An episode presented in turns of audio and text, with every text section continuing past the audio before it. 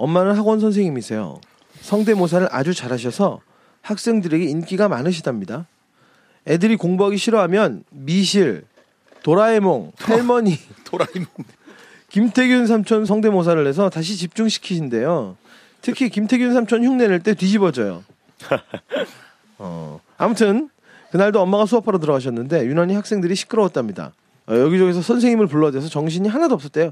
선생님 제가 할까요? 선생님 궁금한 게 있는데요. 아 선생님 선생님 선생님 어쩌고 저쩌고. 아수라장도 그런 아수라장이 없었대요. 엄마는 그걸 다 받아들이기 벅차서 애들한테 계속 잠깐만 잠깐만 잠깐만 얘들아 잠깐만 잠깐만 잠깐만 잠깐만 이러다가 말이 헛나왔대요. 조까만.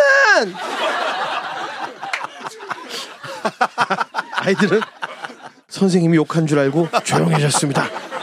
잠자만 조로 바뀐 거예요. 조금만 거 조금만 네. 잠깐만 뭐 네, 뭐 그런 걸 표현을 하시려고 했는데 조금만 하고 잠깐만 합쳐진 거네요. 네, 붙어버린 거죠. 조깐만. 네.